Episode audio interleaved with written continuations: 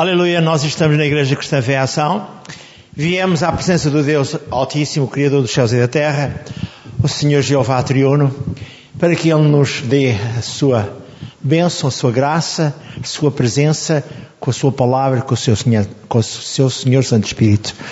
Esta tarde nós pedimos ao Senhor Deus e Pai que Ele mande uma palavra ungida do trono da santidade dEle, a cada um de nós, os que vamos estar ao vivo aqui na igreja e aqueles que vão ouvir a palavra gravada. Querido Espírito Santo, se tu o porta-voz, o portador da mensagem, e a glória, o poder a majestade sejam dados ao Deus Altíssimo, ao Criador dos céus e da terra, a Ele toda a glória, toda a honra, louvor e adoração. Aleluia.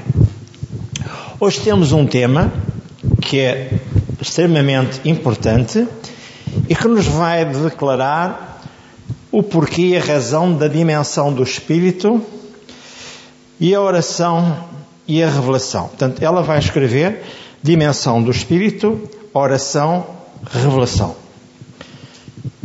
Podes pôr uma barreira, podes pôr um traço. O que é que nós vamos falar?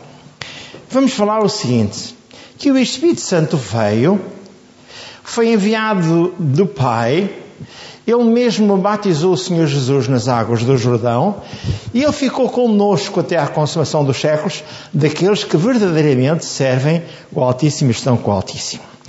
Vamos ver que a presença real do Espírito Santo em nós traz-nos não só a revelação, traz-nos a capacidade de nós adquirirmos as ferramentas necessárias para, em altura oportuna, nos degladiarmos contra o inimigo. Esta é a parte principal e a parte importante da reunião desta noite. Vejamos então o seguinte. Ao iniciarmos, vamos declarar isto. Orar numa nova dimensão, ou seja, na dimensão do Espírito Santo, capacita cada um de nós, e em especial os homens de Deus, as mulheres de Deus, com discernimento para receber instruções divinas e podermos ajudar a libertar os outros. Quando oramos no Espírito, o nosso espírito não está mais restrito pelas limitações humanas, mas ele mesmo ajudar-nos a, a resolver todos os assuntos. Vou só ler aqui um contexto bíblico em Romanos, está-me agora a chegar esta informação, pela presença do Espírito Santo. Romanos capítulo 8, versículo 26. É importante que a gente seja dirigidos pelo Senhor Santo Espírito e Ele nos capacitará, Ele nos ajudará a resolver todos os assuntos. Todos. A certa altura leio, em Romanos 8, 26, o seguinte. E da mesma maneira, também o Espírito Santo ajuda às nossas fraquezas, porque não sabemos o que devemos de pedir, como convém mas o mesmo Espírito intercede por nós com gemidos inexprimíveis. A semana passada falei sobre o Dr. Jorge Trouet, que era um grande pastor, um homem de Deus, e ao mesmo tempo era um homem letrado com o curso de advocacia. Foi organizar um almoço, juntamente com a esposa, de um médico cético e o Espírito Santo atuou na vida do Dr. Jorge Trouet e também no irmão do médico. E ambos estiveram gemendo no Espírito 45 minutos. Isto para dizer o seguinte: quando o Espírito Santo sabe da necessidade da igreja, porque sempre sabe, sabe da necessidade em particular do A, do B ou do C, ele se movimenta, mas ele só entra em movimento quando nós temos uma atitude não só de reverência à palavra, mas de comunhão e intimidade com Ele. A Bíblia diz que o que se junta com Deus é com Ele um só Espírito. Na verdade, o Senhor Santo Espírito, quando se une a cada um de nós, une-se com uma função específica, ajudar-nos a vencer e a prevalecer. Agora, vejamos mais. A importância da oração no Espírito. Vamos ler em 1 Coríntios mais à frente, seguir aos Romanos, 1 Coríntios capítulo 14. E o que é que eu vou ler? Versículo 15. Eu leio o versículo 14 primeiro. Porque se eu orar em língua estranha, o meu espírito ora, mas o meu entendimento fica sem fruto. E, e diz o versículo 15: Que farei, pois? Orarei com o espírito, mas também orarei com o entendimento. Cantarei com o espírito, mas também cantarei com o entendimento. Eu tenho ensinado aqui aquilo que é a revelação divina, que quando eu preciso de alguma coisa, eu a coloco na minha linguagem normal. Digo, pá, eu preciso disto, e então estou na tua presença, faço este relatório, e como eu não sei orar como convém, quero a tua aprovação, eu oro no Espírito, para que o teu Santo Espírito possa intervir e me possa ajudar a atingir os objetivos e tudo mais que eu me proponho em ti. E ele vem e dá discernimento. Muitas vezes vinha de manhãzinha aqui, a partir das sete da manhã, fazer o PVC com os quantos, e às vezes eu precisava de orar no Espírito, com eles, e eles nem se apercebiam, eu estava a receber revelações para aquilo que Deus queria que eu fizesse naquele dia mesmo ou no dia a seguir. É assim que Deus funciona. Quanto mais eu, você, nós, oramos em línguas, tanto mais a revelação vem até nós. Vejamos mais. Então eu disse e li: Orarei com o Espírito, mas também orarei com a mente. Cantarei com o Espírito, mas também cantarei com a mente. No contexto de Efésios 6,18, lê-se: O Paulo está refletindo, depois de falar sobre a armadura do crente, porque os ataques são constantes e o crente tem que se preparar e defender. Ele diz em Efésios 6,18: Orarei com toda oração e súplica, orarei em todo o tempo no Espírito. Para isso, para isto, vigiando com toda a perseverança e súplica por todos os santos. E ainda em Judas 1:20 diz: Vós, porém, amados, edificando edificando-vos na vossa fé santíssima, orando no Espírito Santo. Então, a presença do Espírito Santo foi enviada no dia de Pentecostes. Ele já existia desde o princípio, como Jesus existia desde o princípio, mas o Espírito Santo só vinha sobre três classes distintas. Vinha sobre o profeta, vinha sobre o sacerdote e vinha sobre o rei. Porque eram os três elementos que Deus utilizava para na terra poder conduzir o seu povo em segurança e com objetivos. Agora, cada um de nós é um sacerdote. Agora, cada um de nós pode, verdadeiramente, receber de Deus as diretrizes. Porque a Bíblia diz lá em 1 João 1, 20, 1 João 1, 27, que eu não vou ler, falei a semana passada sobre isto, e estou falando hoje, uma vez mais, que a unção de Deus está em nós e vem sobre nós. Mas essa unção só é perceptível, só é tangível, quando a minha vida reflete a minha caminhada com Deus. Se eu não tiver a caminhada com Deus corretamente organizada, eu não tenho revelação. Eu tenho dito que do trono da santidade de Deus vem uma palavra ungida através do Espírito Santo. E ele revela ao meu espírito. E o meu espírito vai revelar à minha alma. Mas a minha alma só recebe quando eu ando em amor. Porque se eu ando em confusão, se eu ando em guerra, se eu ando em barreiras contra o meu relacionamento com Deus e com os meus semelhantes, eu não entendo, eu não compreendo, eu não recebo às instruções de Deus. Vou de novo declarar: do trono da santidade de Deus vem uma palavra ungida. Ela vem com o Senhor Santo Espírito ao meu espírito, porque o meu espírito coabita com o Espírito de Deus, os dois estão em conjunto, dentro de mim, dentro de si. Depois o meu espírito tenta revelar o ensino que veio do trono da santidade de Deus à minha alma para eu ter mais discernimento, para eu ter a visão com, com, completa e correta de Deus. Mas se eu não andar em amor, se eu andar em confusões, se eu andar em guerras, se eu tiver a fazer algumas asneiras, eu não vou receber instruções absolutamente nenhumas. Quero que toda a gente fique bem ciente do que eu estou a dizer. Que isto é a palavra de Deus que eu estou a anunciar. Então, ouçamos mais. Após a descida do Espírito Santo, em Atos 2.4, estou aqui muito próximo, vou voltar dois livros atrás. E vou apanhar Atos 2.4. E o que é que eu vou apanhar? Mas para se poder compreender melhor, o Senhor Jesus, lá em João capítulo, salvo erro 20, 21 em diante, diz que soprou sobre os seus discípulos após a ressurreição o Espírito Santo para eles compreenderem as razões. Vou ver aqui muito rapidamente, estou aqui mesmo ao lado.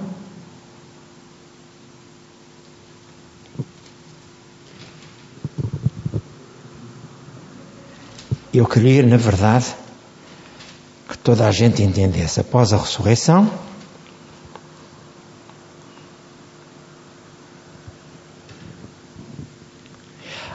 Versículo 22 do capítulo 20.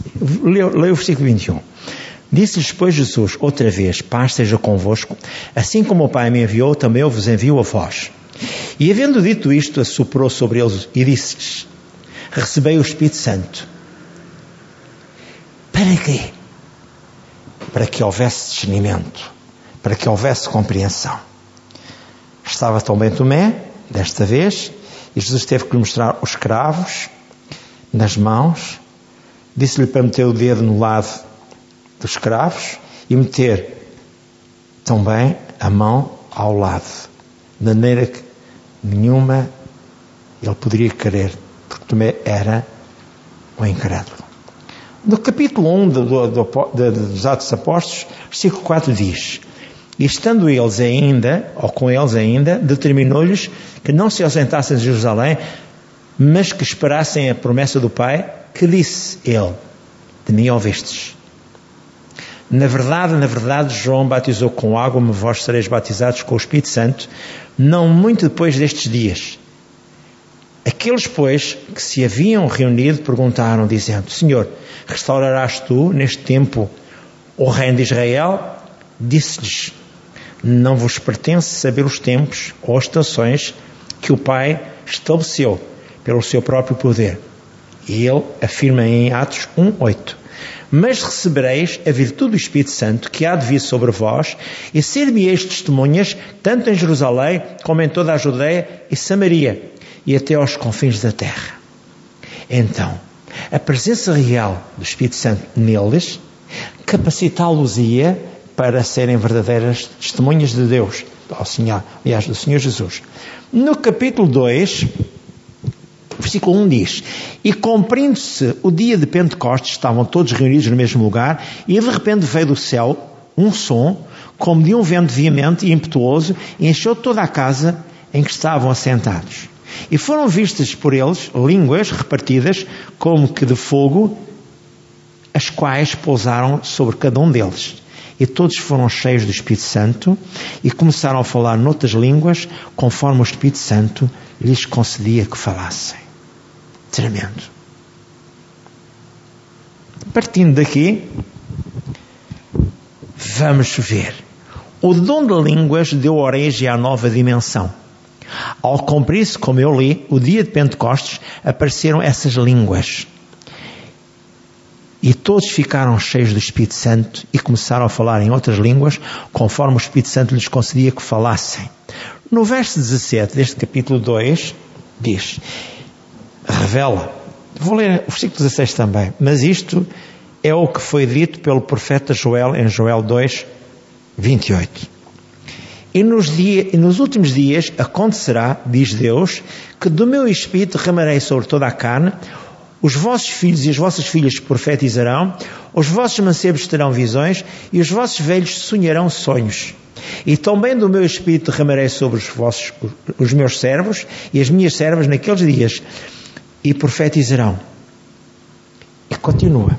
O importante é sobre aquilo que estava estabelecido por Deus. E o que Deus estabelece, verdadeiramente, é tremendo. Então, o recarregar da nossa bateria espiritual capacitar-nos-á para entrar na dimensão do Espírito. Se alguém quer verdadeiramente crescer espiritualmente, tem que se desligar da carne e de tudo mais que esteja a impedir o fluir do Espírito em si e em mim. É, como eu disse, O entrar à presença de Deus, quando oramos no Espírito, não há mais limitações humanas. Deus transmite-nos as revelações que, de outra forma, seriam impossíveis a um nível pessoal. Há um convite para si, um convite para mim. Vamos entrar pela porta da frente. Vamos comunicar-nos com Deus de uma forma sobrenatural. Deus quer fazer coisas maiores em si, em mim e em toda a igreja. O diálogo com Deus em espírito, falar em línguas, traz, como eu disse, revelação. O Espírito Santo faz a oração perfeita e nada fica por dizer.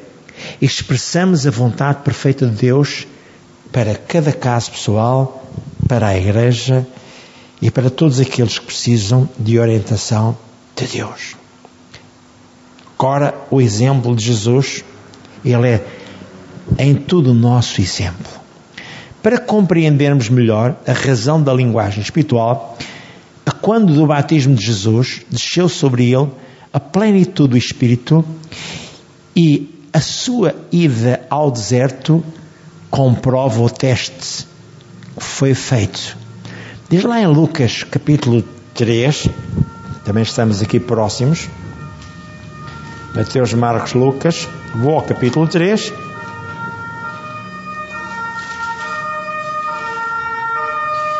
E diz no versículo 21. E aconteceu que todo o povo se batizava, sendo batizado também Jesus, orando ele, o céu se abriu. E o Espírito Santo desceu sobre ele, em forma corpórea, como uma pomba. E ouviu-se uma voz do céu que dizia: Tu és o meu filho amado, em ti tenho todo o prazer, me tenho comprazido. Isto para dizer o seguinte: Jesus foi batizado e depois, a partir do capítulo 4, fala-se sobre a tentação de Jesus e ele, com a capacidade, não como Deus, mas como homem, respondia ao diabo, dizendo: Está escrito, Satanás, nem só de pão viverá o homem, mas de toda a palavra que sai da boca de Deus.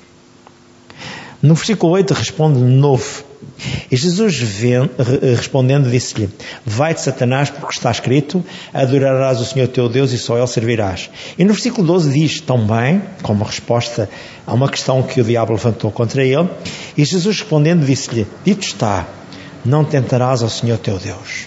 Isto é tremendo. E continua o versículo 14. Então, pela virtude do Espírito, voltou Jesus para a Galileia e a sua fama correu por todas as terras em redor, e ensinava nas sinagogas, e por todos era louvado.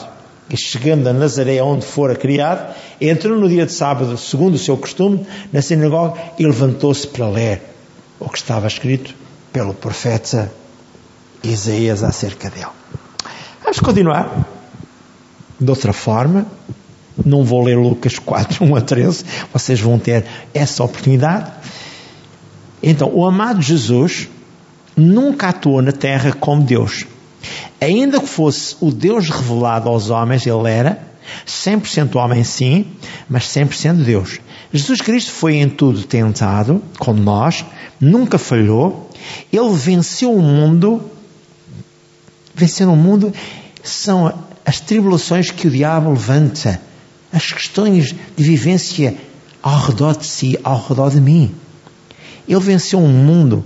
O mundo fala precisamente da forma errada como os homens e as mulheres vivem. É. Por que é que ele venceu? Porque ele foi revestido do poder do alto. Também realizou o seu ministério de três anos e meio no poder do Espírito Santo, conforme está escrito em Lucas 4, 18 e 19, que eu posso ler, estou aqui tão próximo, que diz: E o Espírito do Senhor é sobre mim, isto foi o que estava também escrito em Isaías 61 1 e 2. E o Espírito do Senhor é sobre mim, pois me ungiu para evangelizar aos e enviou-me a curar os quebrantados de coração, a pregoar liberdade aos cativos, a dar vista aos cegos, e pôr em liberdade os oprimidos, a anunciar o ano aceitável do Senhor. E cerrando o livro, tornando a dar ao ministro, sentou-se e os olhos de todos na sinagoga estavam fitos nele. Então começou a dizer-lhes: Hoje cumpriu-se esta escritura aos vossos ouvidos. E todos lhe davam testemunho, se maravilhavam das palavras de graça que saíam da sua boca. E diziam: Não és tu filho de José? E continuam. Agora vejamos mais. Jesus Cristo foi em tudo o seu e o meu substituto. Jesus afirmou: Aquele que crê em mim fará as mesmas obras que eu fiz e as fará maiores porque eu vou para o Pai. João 14, 12. Porque faríamos as mesmas obras? O propósito de Deus é que em tudo sejamos iguais a Jesus, a fim de sermos seus substitutos. Eu vou ler João 14, um pouco mais à frente. Estamos aqui nos Evangelhos. É fácil. João 14. E o que é que eu vou encontrar em João 14, versículos 16 e 17? Ele diz: E eu rogarei ao Pai, e Ele vos dará outro consolador, para que fique convosco para sempre. O Espírito de verdade que o mundo não pode receber, porque não o vê, nem o conhece, mas vós o conheceis, porque habita convosco e estará em vós. Não vos deixarei órfãos, voltarei para vós. E o versículo 21 diz: Aquele que tem os meus mandamentos e os guarda, esse é o que me ama. E aquele que me ama será amado meu Pai, e eu o amarei e manifestarei a ele. E disse-lhe disse Judas, não os cariote, Senhor, de onde te vem, de onde vem que te has de manifestar a nós e não ao mundo? Jesus respondeu, disse-lhes, se alguém ama, se alguém ama, me ama, guardará a minha palavra e meu Pai o amará e viremos para ele e faremos nele morada. Tremendo. Não é propriamente mensagem, mas é um completo conhecimento. Vejamos. Jesus fala-nos da presença de Deus nele, em si e em mim. Jesus nunca sofreu pobreza, doenças, opressão, depressão ou qualquer outra represália. Em qualquer situação de desconforto, Jesus agia. Em Mateus 17, 27 fala de uma peripécia, de um episódio que aconteceu com Pedro. Pedro questionou Jesus acerca do imposto. Falou-lhe até que ele era o Senhor, não precisava pagar imposto. Mas para que Pedro não se escandalizasse, ele disse: Vai, Pedro, vai, apanha o primeiro peixe e tira de lá um estáter, dá-o por ti, por mim, para que não haja escândalo. Isto é tremendo. Isto é tremendo. Para aqui está o Pedro disse-lhe: Vai-te e traz do peixe o primeiro. Peixe que apanhares, um estáter. Então o que é que acontece? Você e eu e Jesus podemos mudar a existência, toda a situação financeira contrária ou adversa às nossas finanças. Eu posso declarar: eu exercito a minha fé e ponho em prática a minha natureza e ordeno a Satanás tire as suas mãos imundas dos meus dinheiros, porque eu sou dizimista. E o meu Jesus, sendo rico por amor a mim, se fez pobre, para que pela sua pobreza fosse enriquecido. Isto vem lá em 2 Coríntios 8, 9. Mas também é certo que a Bíblia diz lá alguns em provérbio, salvo erro, capítulo 13, versículo 22, ou capítulo 2, versículo 23, ou 22, não vou agora precisar, diz que as riquezas dos ímpios se amontoarão nas mãos dos justos, dos justificados pelo sangue de Cordeiro. Então ouça, o Jacó foi abençoado e conseguiu usufruir tudo aquilo que o seu tio Labão não queria dar. O Isaac foi abençoado e tudo aquilo que os Deus queriam roubar ou tirar, ele foi receber em boa medida recalcada, sacudida. E todos os outros homens de Deus que vivem em comunhão com Deus, nos momentos difíceis, eles recorrem à palavra de Deus e dizem: Senhor, está escrito. E reivindicam. Eu quero reivindicar que as riquezas dos ímpios se amontoam, amontoem nas minhas mãos. Porque a Bíblia diz que eu darei aos meus filhos e aos filhos dos meus filhos e receberei das mãos dos ímpios tudo aquilo que eles não são, tanto não são determinados a ter. Olhando mais, qualquer tempestade levantada contra si, o irmão ordena que se aquiete. Pode estar sozinho, às vezes o mundo tenta o subestimar, mas você comissiona os anjos de Deus para irem fazer toda a obra maligna, tudo aquilo que o diabo montou contra si. Sabe porquê? Porque você não vive mais na dimensão da carne. Vive na dimensão do Espírito, ainda que esteja num corpo que tem que ser glorificado semelhante ao de Jesus, mais tarde ou mais cedo, você é um filho de Deus. É um mais que vencedor. O meu convite é: viva a aliança com Deus, estabelecida no sangue de Jesus. Conheça os seus direitos. A Bíblia diz lá em João 12: A todos quantos receberam o Senhor Jesus, Deus o Pai lhes deu poder de serem feitos filhos de Deus aos que no seu nome. Mas também diz em 1 Coríntios 6, 17 que aquele que se junta com Deus é com um só Espírito. Em 2 Coríntios 5, 19 fala que foram canceladas as suas e as minhas transgressões quando Jesus estava na cruz de Calvário e o Pai estava lá para cancelar. Em 2 Coríntios 5, 21 também fala que fomos feitos justiça divina, com autoridade e poder. E também em Romanos 5, 17 diz que foi-nos dado ou concedido o dom da justiça para reinarmos neste tempo presente. Então ouça, eu vou ler só este contexto que é de extrema importância para si e para mim. Se eu e você, porque estamos em Cristo Jesus, recebemos o dom da justiça, é completo com aquilo que vem descrito neste versículo 17, que eu vou ler. 5,17. Romanos 5,17, que diz: Porque pela ofensa de um só Adão, a morte reinou sobre esse, ou por esse. Muito mais os que receberam, recebem abundância a graça e o dom da justiça reinarão em vida por um só, Jesus Cristo.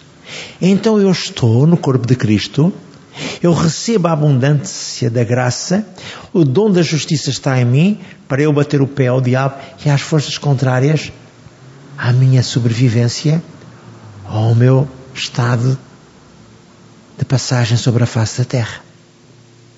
As águas do Jordão têm que se abrir. As muralhas de Jericó têm que se afundar. As barreiras que o diabo cria têm que ser afundadas. Todo o mal que o diabo monta terá que afundar-se. Paulo anunciava aos meus queridos irmãos da igreja de Éfeso algo que há pouco eu dei um cheirinho de conhecimento. Vou ler em Efésios 6, 10. E o que é que o Paulo diz para os irmãos de Éfeso? Diz assim: No demais, irmãos meus, versículo 10 do capítulo 6 de Efésios, no demais, irmãos meus, fortalecei-vos no Senhor e na força do seu poder. Revesti-vos de toda a armadura de Deus para que possais estar firmes contra as astutas ciladas do diabo.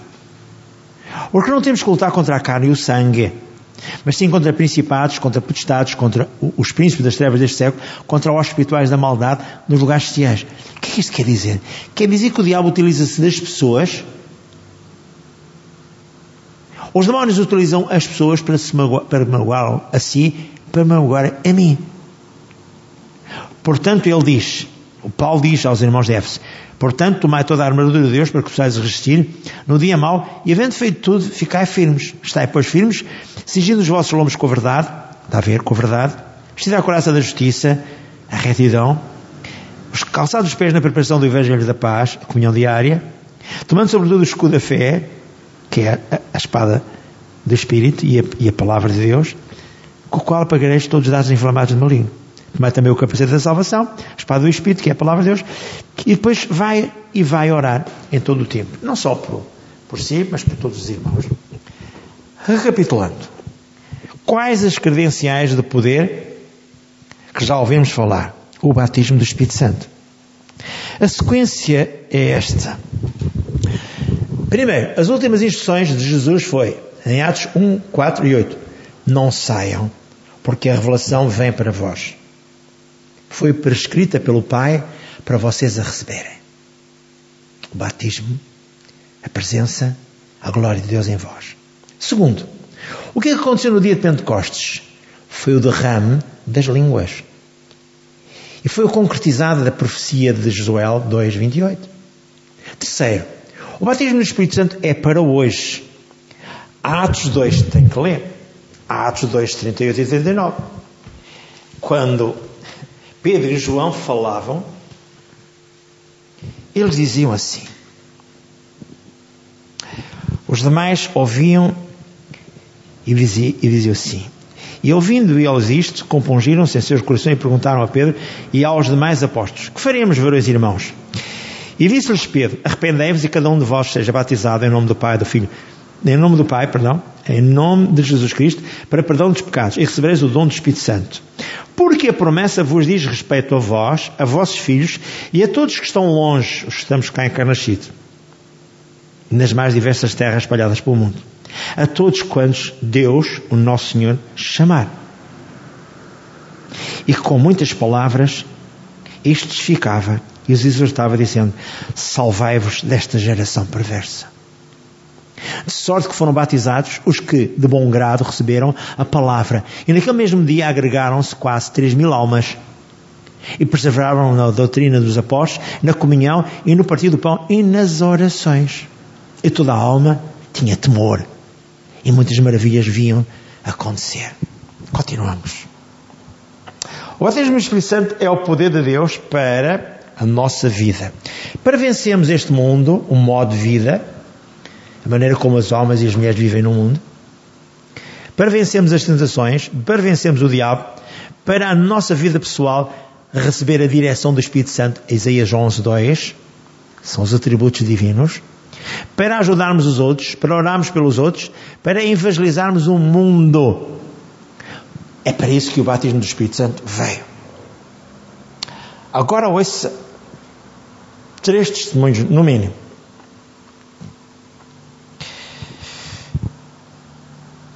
A Bíblia diz, em 1 Coríntios 14, 2, 4 e 18, especialmente no versículo 2, pois quem fala em outra língua não fala a homens, senão a Deus, visto que ninguém o entende, senão Deus, e em espírito fala de mistérios. Versículo 4 diz, e edifica-se a si mesmo. Então, Deus elaborou um meio pelo qual possamos falar com Ele de modo sobrenatural no Espírito, falando com Deus e em segredos divinos que o diabo não pode saber. Numa campanha, o primeiro testemunho, numa campanha na Califórnia, conta-se que a história de um menino judeu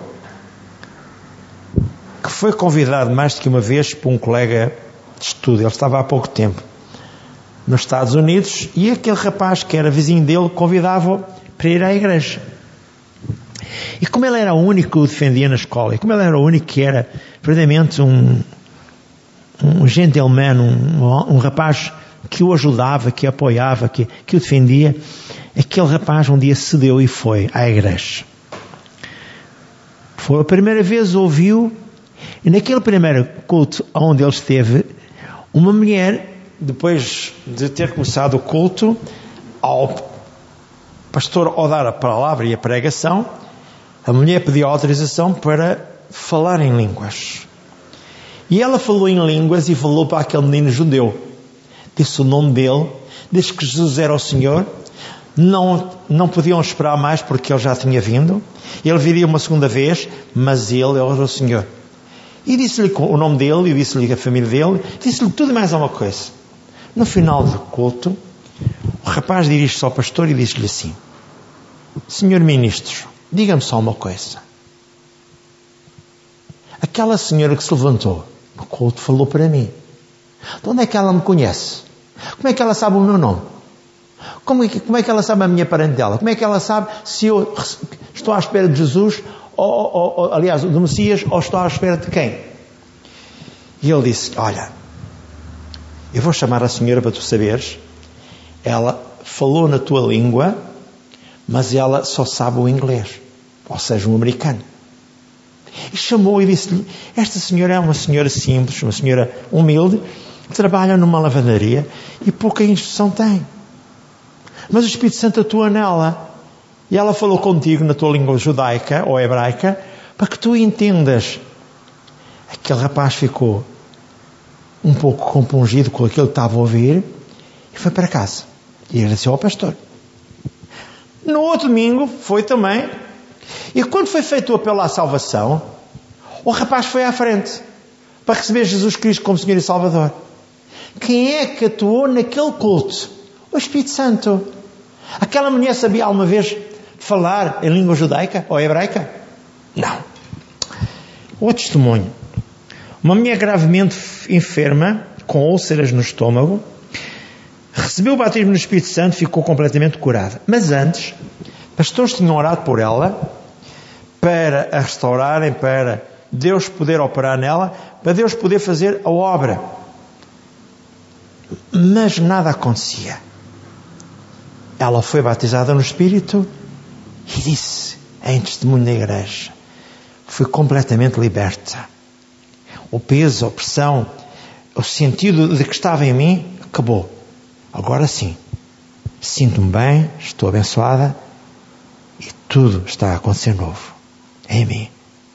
Ela nem sequer podia comer comida normal, ela já comia comida de bebés, ela tinha hospedado também um casal missionário que era testemunha do acontecimento.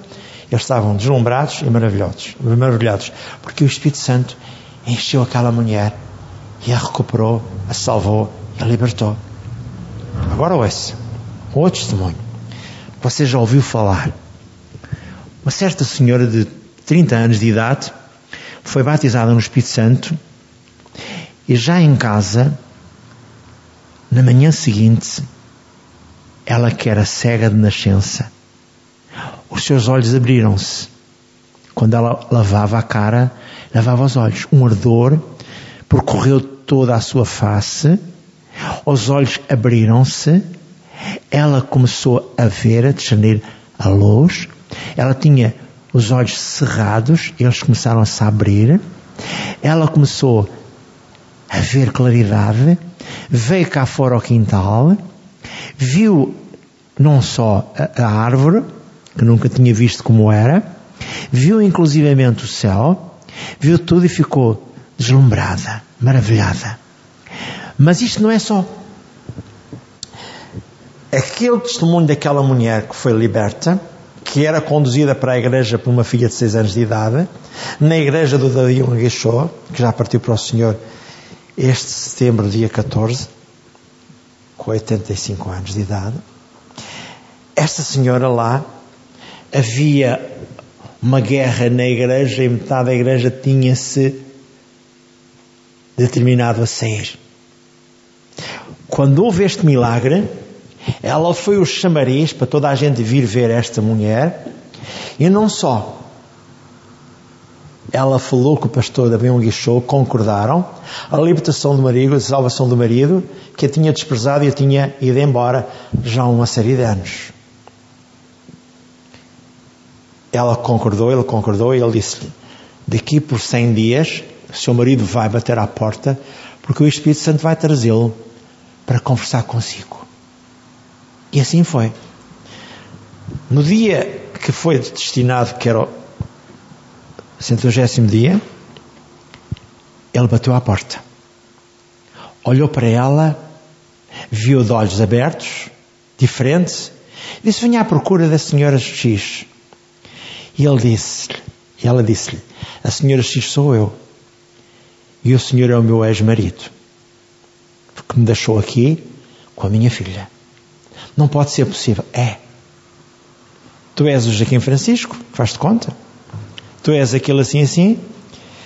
E ele foi-se embora e pediu-lhe desculpa porque estava muito confuso.